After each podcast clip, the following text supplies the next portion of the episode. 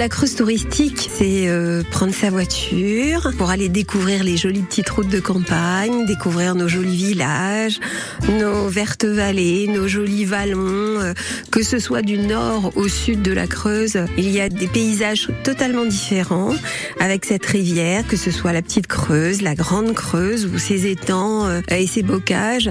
La Creuse peut se découvrir en voiture avec une vieille voiture, le plaisir, un vieux vélo, un vélo électrique ou bien à pied en prenant ses chaussures de marche ou bien à moto si on est un peu sportif. Moi j'aime bien la marche nordique. Bon, c'est une forme de marche que j'apprécie qui justement permet de respirer, de se poser, de découvrir et je pense que la Creuse touristique, j'aime cette partie creuse parce qu'il faut être contemplatif et je suis une contemplative. Donc j'aime cette Creuse touristique et je pense que la Creuse touristique d'aujourd'hui, c'est tous ces petits villages quels qu'ils soient qui ont créé des environnements, euh, des plans d'eau, des campings, des... qui ont ouvert leur village et leur patrimoine pour qu'on puisse y découvrir le tourisme.